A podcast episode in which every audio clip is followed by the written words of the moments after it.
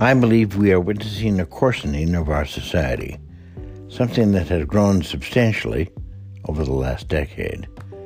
The prevalence of the loss of manners, increasing road rage, and the erosion of the simple following of rules. We've always had angry people, rude people, people who were over aggressive, power hungry, verbally abusive, and those for whom manners were only ever a suggestion.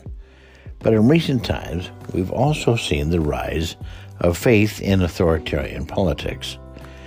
Everyone, I mean everyone, is driven by both fear and love. Both are uncertain, and human beings crave certainty. Do you really love me? runs through many minds. Just as those Democrats are trying to take away our freedoms, or those Republicans have no solutions.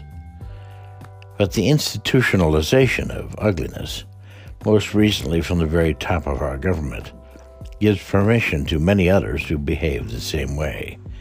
It causes people to question motives, question outcomes, question each other.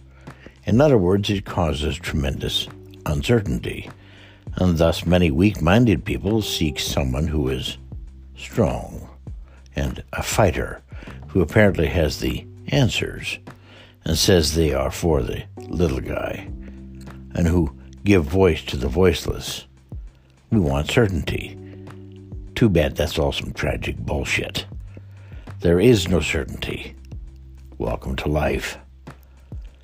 So, the best we can do is to act out of kindness, charity, and do our best to suspend judgment.